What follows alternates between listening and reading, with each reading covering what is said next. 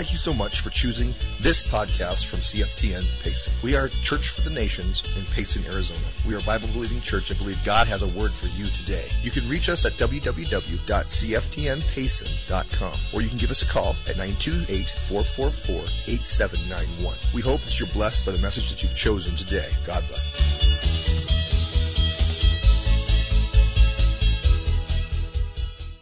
We're taking this from the second series in Pastor's series about being a joyful giver.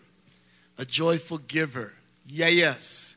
Now, if you haven't noticed, we love to give around here, and it's kind of maybe different than what you're used to, but we have a box back there. And that box is where you can give your tithe and your offering. And so if you'd like to do that anytime during the message, please feel free to do that. Because we are joyful givers, absolutely. We're excited about, Jesus changed us.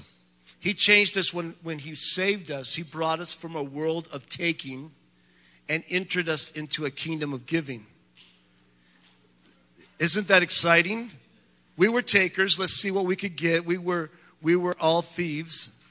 You say, well, I wasn't a thief. Well, we were all thieves because we were all in our relationships. In everything we did, we had agendas. And that agenda was, how can this help me? You know, I love you because you make me feel better, right? So that's the kingdom of taking. But when we got saved, Jesus, he brought us by the greatest gift of all. He brought us into the kingdom of giving. And in order to give, you have to have, right? So really, when you really get the concept of giving, it shatters your fears. Because you realize, well, I can't give. Here's another message about giving, and I don't have anything. Okay, then you're off the hook.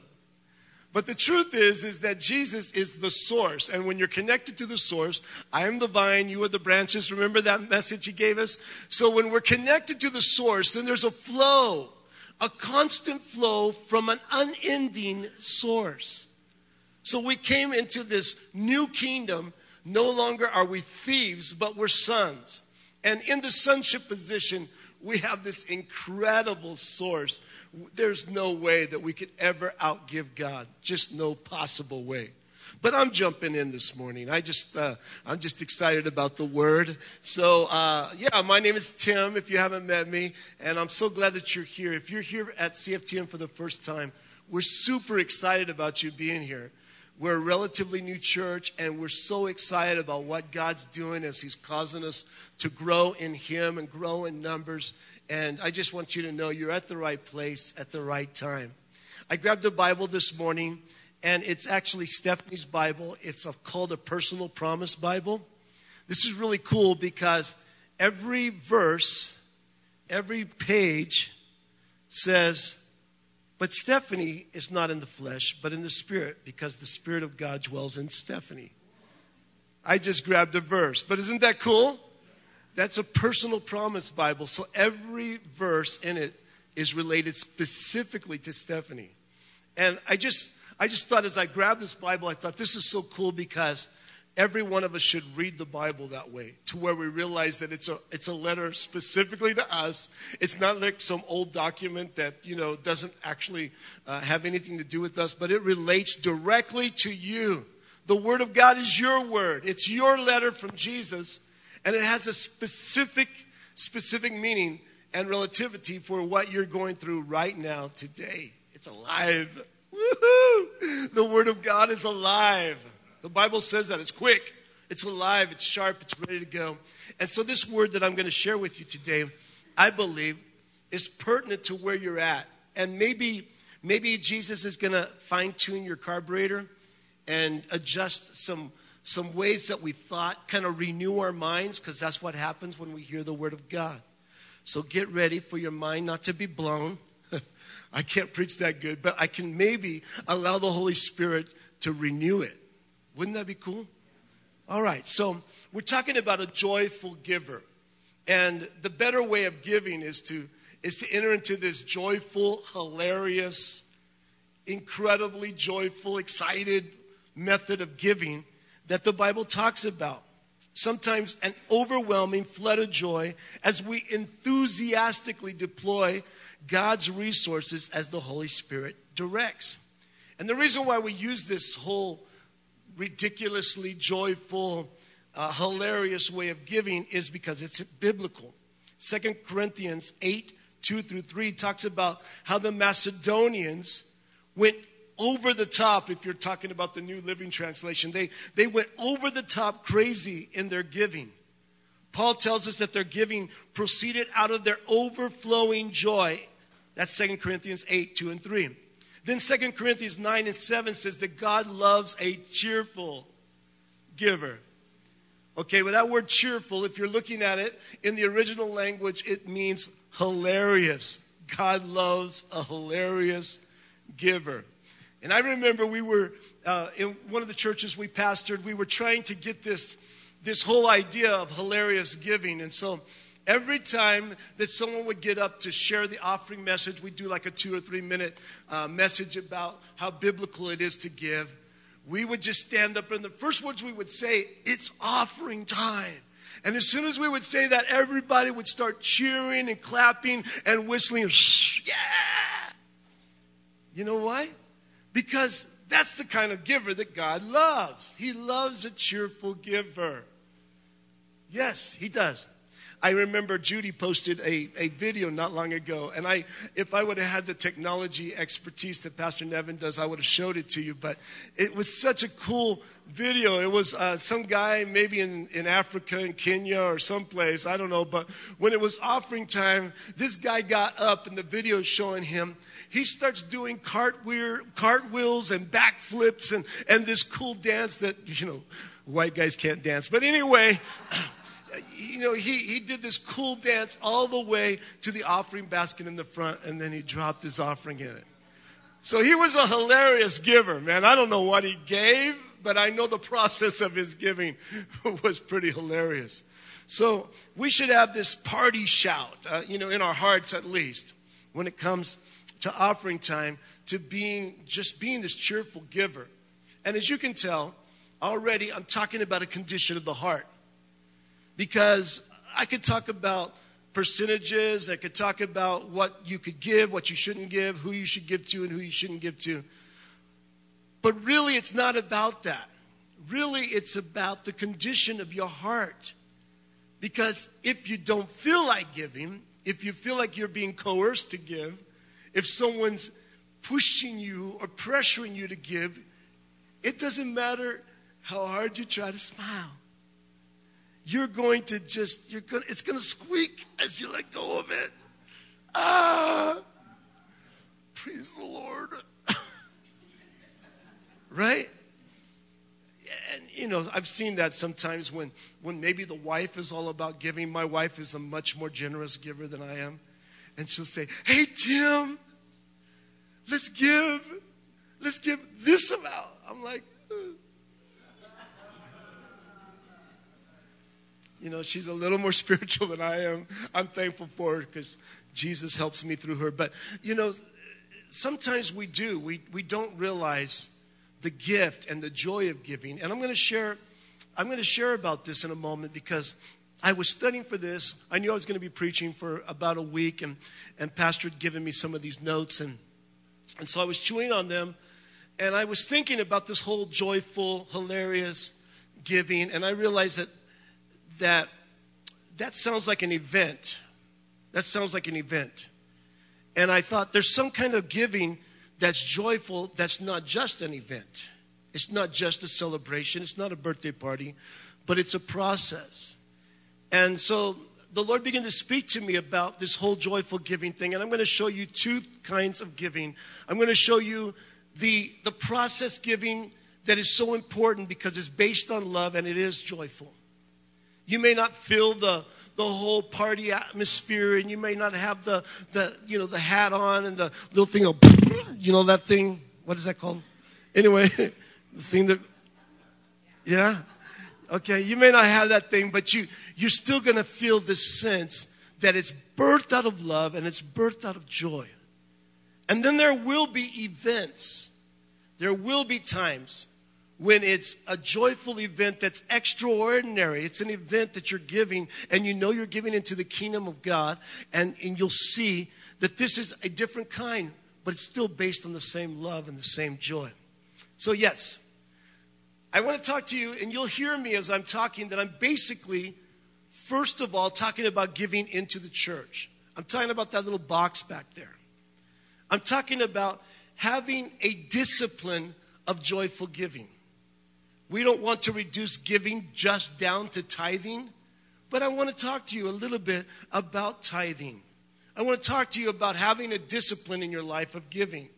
When you came out of the nation or out of the world of taking and into the kingdom of giving, Jesus taught us some kindergarten stuff, some just basic, some principles of giving so that our minds would become renewed.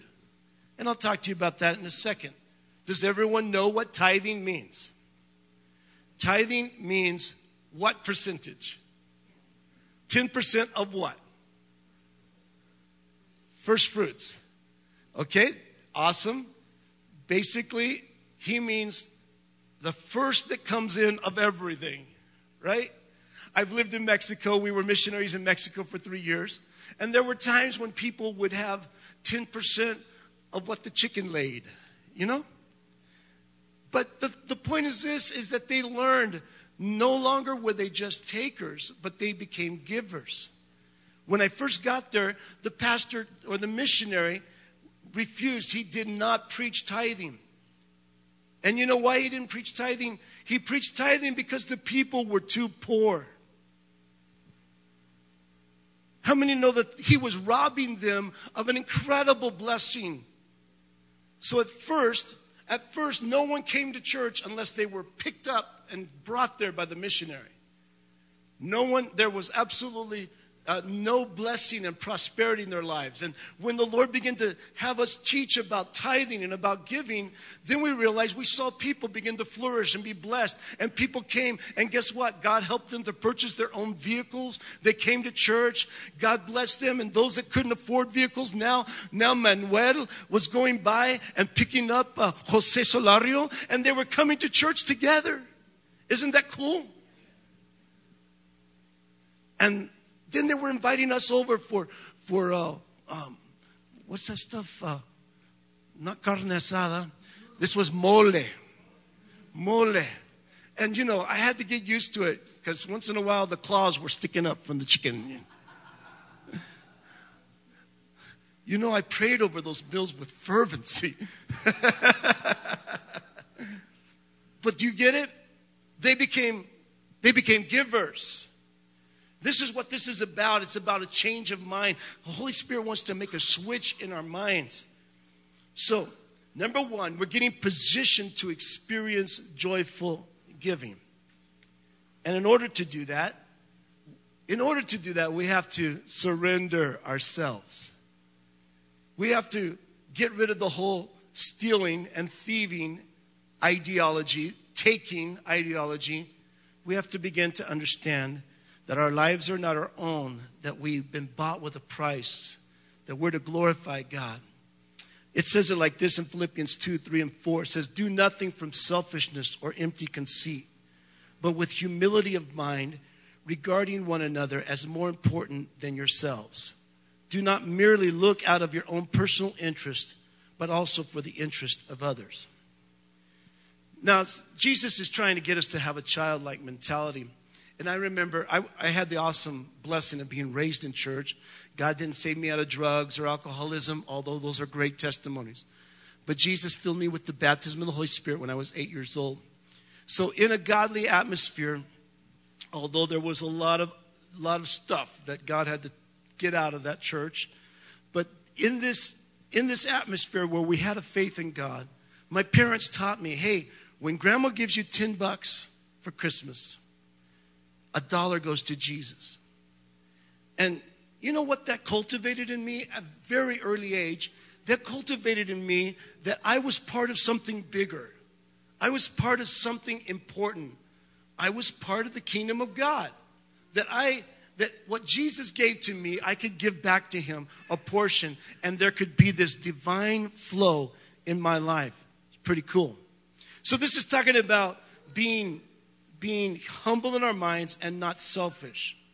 Now, I just want to tell you a little bit as I'm talking about this whole mentality of joyful giving, but on a regular way, joyful giving, joyful but disciplined. And I want to tell you about when I became a father, okay? Let me tell you about the first 9 months of our first pregnancy. Okay, Stephanie was born to be a mom. She was born to be a mom. I wasn't necessarily born to be a dad. If I was, I didn't know it. Stephanie's so full of love. I mean, if it was up to her, we'd have 5 stray cats and maybe, you know, who knows how many dogs and birds all over the place, because she just wants to bring everybody home, you know? She was born that way. Me, I hate cats. I'm sorry. But, you know, come on. Don't get me started, Brother Paul. But in the garden, everything was perfect. And at the fall, and sin came. And then, meow. Woo! Okay, I digress. Anyway, she has this heart. And when we got married, I said, okay, we were 19. I said, in 5 years, we're going to have a baby. 5 years. How's that sound, baby? We're going to have kids. And she said, I want kids now. I said, okay, 5 years. And then about, you know, a year into our marriage, it was like, if you don't want kids, you're going to have to do something about it.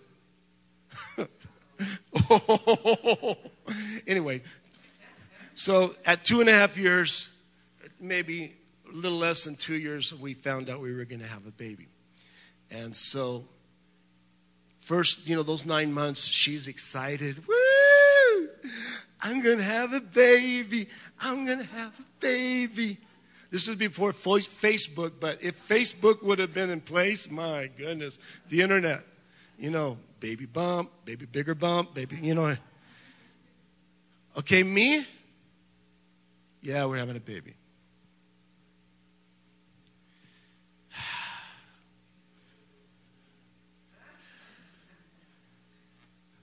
Going down the supermarket. Diapers cost that much? What?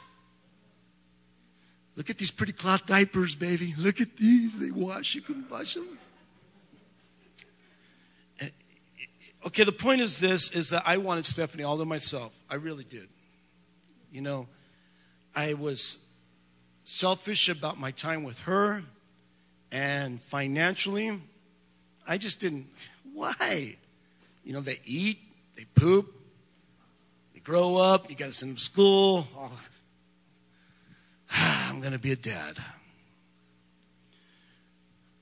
Until that day, I tell you the truth, it was almost like a spiritual experience. The day we're at Yuma Regional Medical Center and the contractions are coming faster and we're waiting with anticipation. And then all of a sudden, Ryan is born into this world and they hand him to me. When they handed that little boy to me, I was changed. I was not the same person. My heart was knit immediately to this child. Now it didn't matter how much the diapers cost. Now it didn't matter how much the baby food was. Now it didn't matter if he needed any special education. Now it didn't matter anything that child needed. I'm in. I'm in 100%. This is me. This is my child. It felt strange because my heart was no longer inside my body. It dwelt in a separate entity. It scared me. But I was all about giving. Now, this is what I'm talking about when I'm talking about surrendering ourselves and giving of ourselves, because parenting is a lifetime of giving. You don't always get excited when you're going out. It's not a joyful event. I feel hilarious. I'm going to buy some diapers. Right? But you do it, and you do it out of love, and you have joy in providing. This is the way I feel about the church. I told Steph the other day, I said, I don't know if it was coming or going, but I told her, I feel so good to be a part of this tribe. CFTN it reflects everything about me. It's I reflect everything about it. I don't know, but I love the focus we have on the presence of God. I just love that. Not every church does that. We have, there's sound bites here and sound bites there. That's fine for them. But for us, we're like, okay, there's a God moment. Let's stop. Woo! Yeah. And we're about the community. We're about being, hey, how can we help you? Instead of, it's all about us. No? I love that about us. And I told Steph, I said, I love this church. And so this church, when it comes time to tithing, man, I'm hitting my Venmo button. I'm ready to go. I'm ready to send that out. It's not begrudging. It's not like, I got to give my 10% again. No, that's just the diapers. That's just the disciplined joy of being a part of this relationship that I have with this church. Are you catching me? I know there's people in church that are the fun dads. You see people in divorces and there's the fun dad. He's the guy that goes out and buys these super expensive gifts and the kid gets to have all kinds of fun. Or maybe they take him to Disneyland. Woo! But he doesn't help buy the tennis shoes and take him to soccer. And he's just the fun dad. He's not really that one that brings the security. And then there's the deadbeat dad who he's a dad, but he doesn't give anything at all. He doesn't contribute at all. I'm talking about us. Are you catching me? Are we flowing? Are we tracking together? I'm talking about us. And there's folks that have that kind of relationship with God. They're not joyful givers. They're begrudging still. They don't get it. They don't get it that this child is a joy. This relationship we have with the church and the kingdom of God is a joy. It's not I got to, or I must, or I'm pressured to, or it's one of the 10 commandments. No, it's, wow, I will enter his courts with thanksgiving in my heart. I'll enter his courts with praise. I get to be a part of something that's bigger than me. I'm not a taker anymore. I'm a giver. My heart's been changed, and Jesus is my provider. Okay. So, we surrender our stuff, number 2. We surrender our stuff. I love this by Rick Warren. I read this a long, long time ago. And it kind of talks about, it kind of shares where we're at when it comes to giving. It's called the French fry story. At least that's what I call it, okay? The French fry story. So, Rick Warren tells this story about... And I'll just read it. He says, I heard a story about a man who took his son to McDonald's and brought him supersized French fries. On the way home, those fries smelled so good. So he reached over and he took one little French fry out of his son's carton and he ate it. His son got all upset and said, Dad, you can't have my French fries. These are my fries. The dad immediately had 3 thoughts. First, my child has forgotten that I am the source of all fries. I took him to McDonald's. I made the order. I paid for the order. I handed them to him, and I'm driving him back home. The only reason he got any fries was because of me, the great fry giver. Second, my child doesn't realize I could take the fries away in a second if I wanted to. Or on the other hand, I could buy him an entire truckload of fries if I wanted to, because I have the power to do either. Third, I didn't need his fries. I could have easily bought my own. I could buy myself 100 cartons of them if I wanted. I just wanted him to learn to be unselfish. You catch it? All the fries we have came from Jesus. I heard just recently about a man who said that he came into this country with $3 in his pocket. $3 in his pocket. God's blessed him and flourished him, and it's amazing. But check it out. If we realize we came into this world with nothing, right? In fact, isn't there a whole kind of sub-movement of people who call themselves minimalists. You ever heard of them, guys? They decide that stuff kind of weighs them down. So they're trying to reduce, the tiny house, the tiny everything. I guess that's okay, but the truth is, it's not really the stuff that weighs us down. It's that the stuff possesses us instead of us possessing it. So the Lord's not just telling you, hey, you've got to get rid of everything. But He's telling you to realize that He's the source. And so instead of us holding on and clinching in case we're going to lose something from God, no.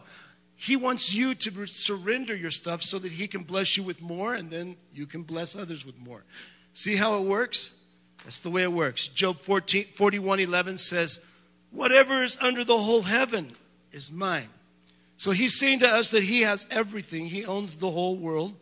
And so it's part of discipleship. Luke 14:33, I don't think I have this verse down there, but it says, none of you can be my disciples who does not give up all his own possessions.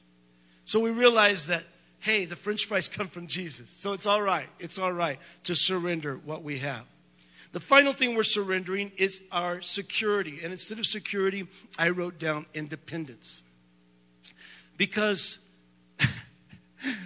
really, when you let go of your security to Jesus, you're the most secure person in the whole planet. So that's why I don't think we're really releasing our security. When you say, God, I release my security to you, then you're the most secure person. So I want to say that instead, we're going to release our independence. It's mine. Remember the seagulls in Finding Nemo? Remember those guys? Mine, mine, mine, mine, mine, mine, mine, mine, mine, mine, mine. Remember that? Maybe you don't. Anyway, that's the way we are sometimes, is we don't want to be dependent on God. So when we have something, we're holding on to it. What we're really holding on to is our independence. Have you ever had this thought before? I need to be careful about how much I give away because I don't want to end up not having enough for myself.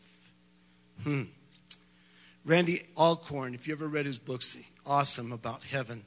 But he writes this. He says, ironically, giving isn't a cause for insecurity, but a cure for it.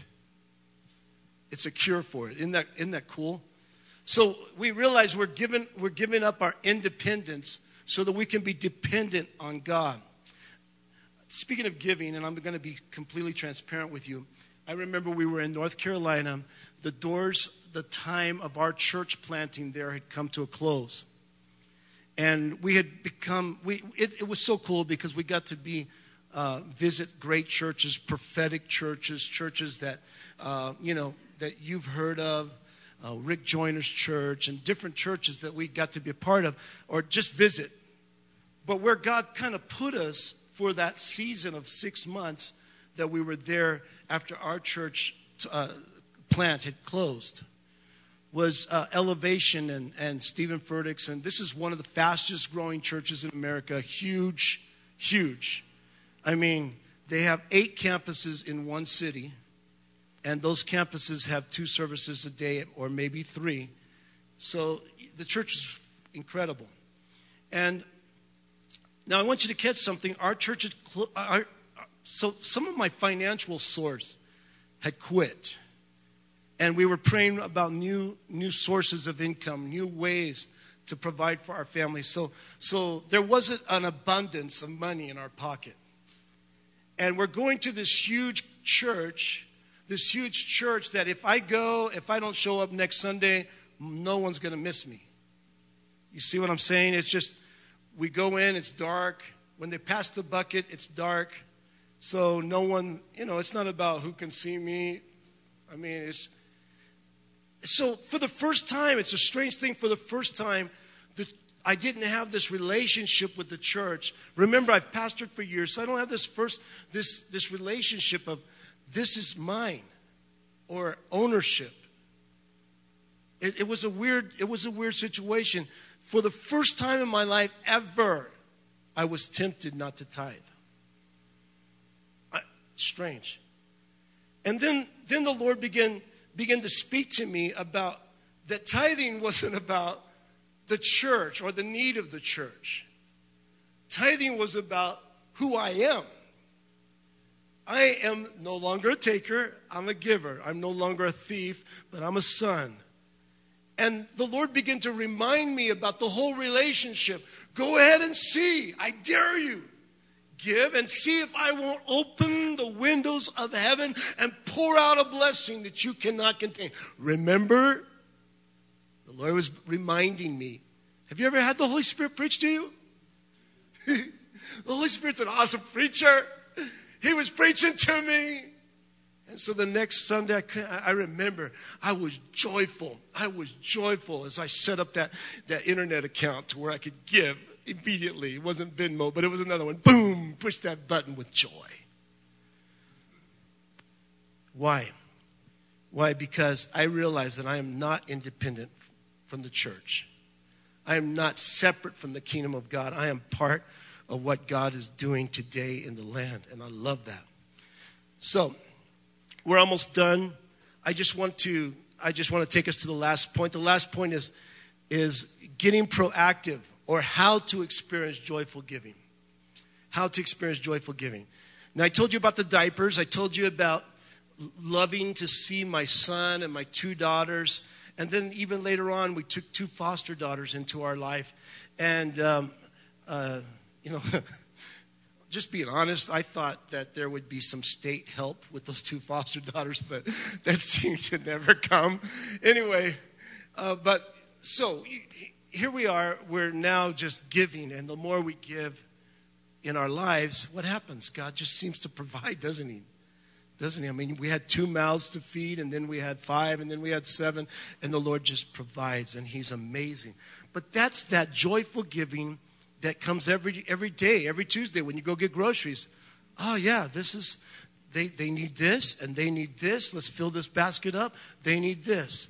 Do you understand that I'm making a correlation between what we do every Sunday in that box? That is our dutiful love, but we do it out of joy. So if you have not become a tither, the Lord wants to release in you the joy of giving. He wants to teach you the kindergarten steps of what it means to no longer be a taker, but to be a giver. So I just pray that if you're here today and you've not had the guts to start giving 10%, I'm just released to you a new level of faith that you're going to go home and talk to your husband, or husbands, you're going to go home and talk to your wives, or maybe you're going to go home together. That's kind of cool. And you can talk to each other. And you could say, listen, I really feel the Holy Spirit's moving on my life to take this kindergarten step of giving 10% because I know it's a discipline of giving. I'm leaving the place of taking and I'm stepping into the place of giving. Don't you think our nation has a little problem with this? Some entitlement. It's all about me. Give me, give me. Sign me up for more and more and more. Vote for someone who will give me more. That's a problem. That's the wrong nation. We're living in the nation of opportunity, to where we give, we pay our taxes gladly because we are in the greatest nation of the world, and we're in a place where we can invest and see it multiply. And yes, we've all lost some money, but guess what? Every one of us are blessed. If you're blessed, come on, put your hands together. Woo! Yeah! So this second part is about juicing up your giving, and I'm almost done. But then there's times when my son and my daughters, they begin to grow up, and their needs were bigger. And so it wasn't about just that monthly or that weekly giving, but it was about sometimes joyfully blessing them with something that was far bigger. Or maybe it was not just about joyful. It was about a broken arm that cost $475. Right? That was back then. Yeah. So you understand that there's times when our giving becomes extraordinary. It's not just the regular giving, but it becomes something far bigger. So during this time we give intentionally. We start praying, God, show me how to give. And God could show you how to become connected with something even bigger than our church.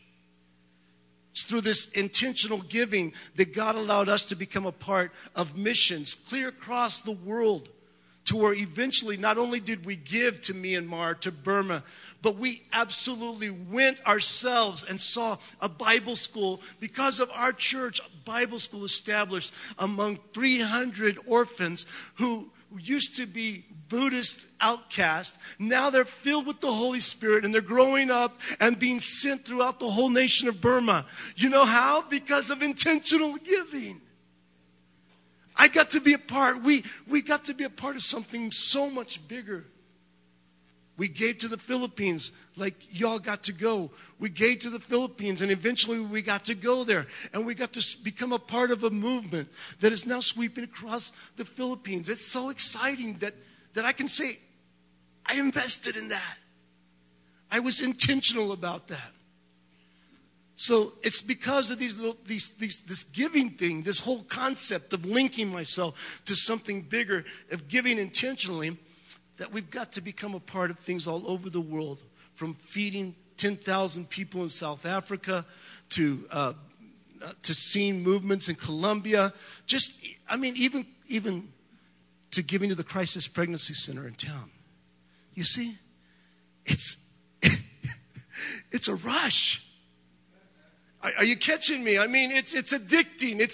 It's help me with some adjectives. Exhilarating.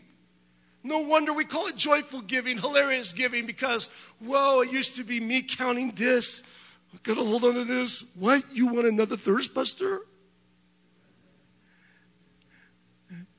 She always wanted a Diet Pepsi back when we were dating and going, and sometimes I was a little tight. Isn't that terrible? God, thank you for Stephanie, Lord. She's helped me. So secondly, we give passionately. We give passionately, not just intentionally, but we give passionately. What lights your fire? Come on, what turns up the whole joy of living for you? What do you like to give to? Find it and do it. Find it and do it. If it's given to orphanage, if it's compassion giving, awesome. I love compassion. I love them both. I love compassionate giving, putting shoes on someone's feet, feeding them, clothing them. I love that. But I also love purpose giving, seeing leaders brought up and seeing people develop so that the lives of those around them can be changed. I love them both. Give passionately. So for maximum joy in giving, put your money where your heart is. That's Matthew 6:21, because where your treasure is, that's where your heart is. And finally, give confidently. Give confidently. God is very efficient.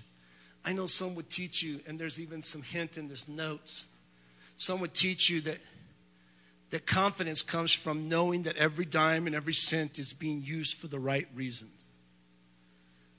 But I feel like my confidence isn't in how someone's going to spend the money that I give them. My confidence comes from Jesus, because I know that even if some money that I have ever given to missions or even here has ever been misspent, it doesn't matter.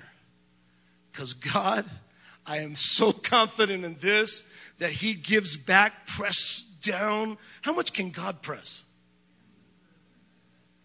The Bible says give and He'll give back to you how? Come on, help me preach. Come on, if you know this verse. If you don't, it just says press down. So everybody, 1, 2, 3. Press down. The next one is, woo! Come on, shake it, baby. If you don't know the verse, the next part says shaken together. So 1, 2, 3. Shaken together. And come on, King James says running over. Come on, 1, 2, 3. Okay, y'all get it? I am confident in this one thing, that He is able to keep that which I've committed. I am confident. I have this holy boldness that every time I give into that little box over there, or I send it on Venmo, that God's going to bless this church, but He's going to bless me. I'm confident. I'm confident. I want you to stand with me, because I want to tell you as I close that I'm confident also. I'm confident also, just as sure as every word in this Bible is printed with Stephanie's name in it. I'm confident that God is aware of where you're at right now. Some of you are here sitting here with plenty. You practice tithing for years as a part of your discipline. And you also know about intentional giving. You know about those times when you give way beyond your tithe. And you do it joyfully. But really, you do it out of the abundance that God's given you, right? But some of you are here today and you never practiced tithing and you're barely getting by. Maybe you're a single mom and you're hearing about this and it's hard for it to resonate. But I'm here to tell you that God knows exactly where you're at right now. And he's not trying to get something out of you. Jesus is not manipulating you today. He's trying to get something to you. He loves you and he just wants to knock on your door and tell you, I'm your source. Everything you need comes from me. So as I'm speaking to you, I got to tell you, I have to tell you that not only did God practice fatherhood over the whole globe, over the whole race of humanity. Not only has he promised, he has promised to you that you will never be forsaken or your seed will ever beg for bread. Not only has your good father said that if I care for the sparrow, how much more will I care for you and provide for you? I promise you this, that your Father, your Creator Father, is here to take care of you. He's here to make sure that you have food, that you have some protection over your head. Your Father loves you, and He's here to provide for you. But there came a time when He went way, way beyond that. And I know we're talking about hilarious giving, and what I'm about to tell you, you know what's coming. It's not hilarious or funny or cheerful. However, you have to catch this. Hebrews tells us that for the joy set before him, Jesus endured the cross. What are we talking about? How could there be joy correlating with the most passionate, the most painful? In fact, the word comes from crucifix, excruciating pain. I'm telling you, the reason Jesus said the joy set before him is because he saw you, my friend. You're here today and you say, Pastor, I'm not worthy. I'm a broken individual. No, he saw you as his son or his daughter, and he says, I want to be in relationship with them. I want to be close to them and them with me. I want there to be a restoration to what was once in the garden with Adam and Eve. I can't wait to have that relationship with you. There was this huge gulf called sin. This huge separation, because all of us have sinned and come short of the glory of God. But Romans 5 says that while we were yet sinners, Christ died for the ungodly. So when we were separate, unworthy, in a condition of rebellion against God, I see a place called Golgotha. I see a place called Calvary. And I see on both sides crosses that represent our condition. One was a thief, a taker. Both of them in the realm of thieves. One full of his rebellion, mocked and laughed. But the other one, amazed by what he saw, as he saw the one next to him in the middle of these three crosses, as he saw, he heard his voice, Father, forgive them, for they know not what they do. Something about this man in the middle drew him. Something about this man in the middle who was bleeding from this crown of thorns. The other two did not have these thorns. The other two did not have, they did not have this animosity around them. They simply were there for what they deserved. But here he saw that this man here was without sin and blameless and perfect. And he said, Jesus, will you remember me when you come into your kingdom? I got to tell you, the greatest gift that could ever be is this picture on the cross, this doorway, this passage from death into life. And that's what we see in Jesus. And I want to tell you today that as you're picturing this in your heart and your mind, I want you to close your eyes because I'm about to ask a question. I want to ask you something. If you're here today and you're outside the door, you have never asked Jesus into your heart. But you see and you sense right now through the preaching of the word that God is inviting you into his kingdom come, his will be done now in your life. If you're ready for that change, if you would like to have Jesus in your life, I just want you to slip your hand up real quickly. No one's looking around. This is your time. This is your prayer closet between you and God. Lift your hand. Okay. Thank you so much for your honesty before God. I want to ask one more question before we proceed. Maybe you're here today and you have been in the presence of the Lord. You remember what it was like. Maybe like me, when you were a child, you felt God's presence, but there's been so much water under the bridge and you feel so away from God. But the Lord is calling you.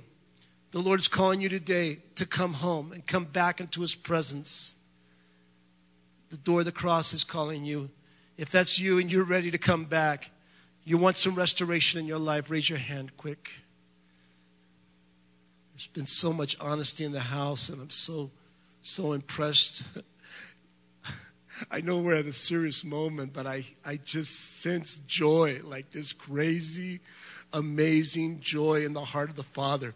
I just sense right now like this expectation in the kingdom of God because kids of the kingdom are coming home.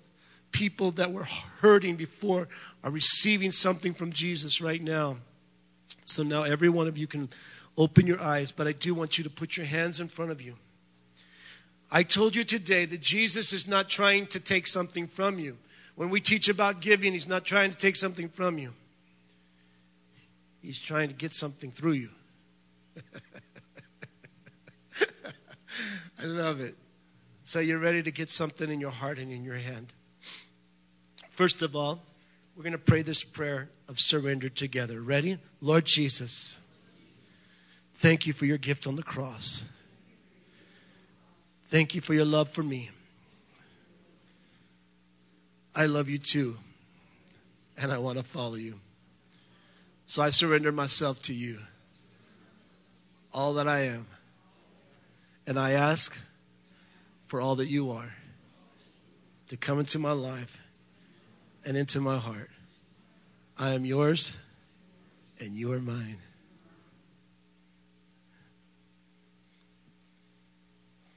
And with your hands out, I'm going to declare some declarations of your life. I decree and declare that the source of heaven is beginning to fill every single person's needs. And not only their needs, but above and beyond their needs. So that out of the abundance and out of the fullness of the blessings of God, they can become givers. Givers into the kingdom of God. Givers into the church and therefore into the kingdom of God. Givers into those people's lives who are around them. I decree and declare blessing in every way. I decree and declare a richness and a wealth of mind. A wealth of thought. A new thought. That I am chosen, I am blessed, and I am rich and wealthy. I break right now the spirit of poverty, and I decree and declare that we are free, and we are whole, and we are complete in him. Amen.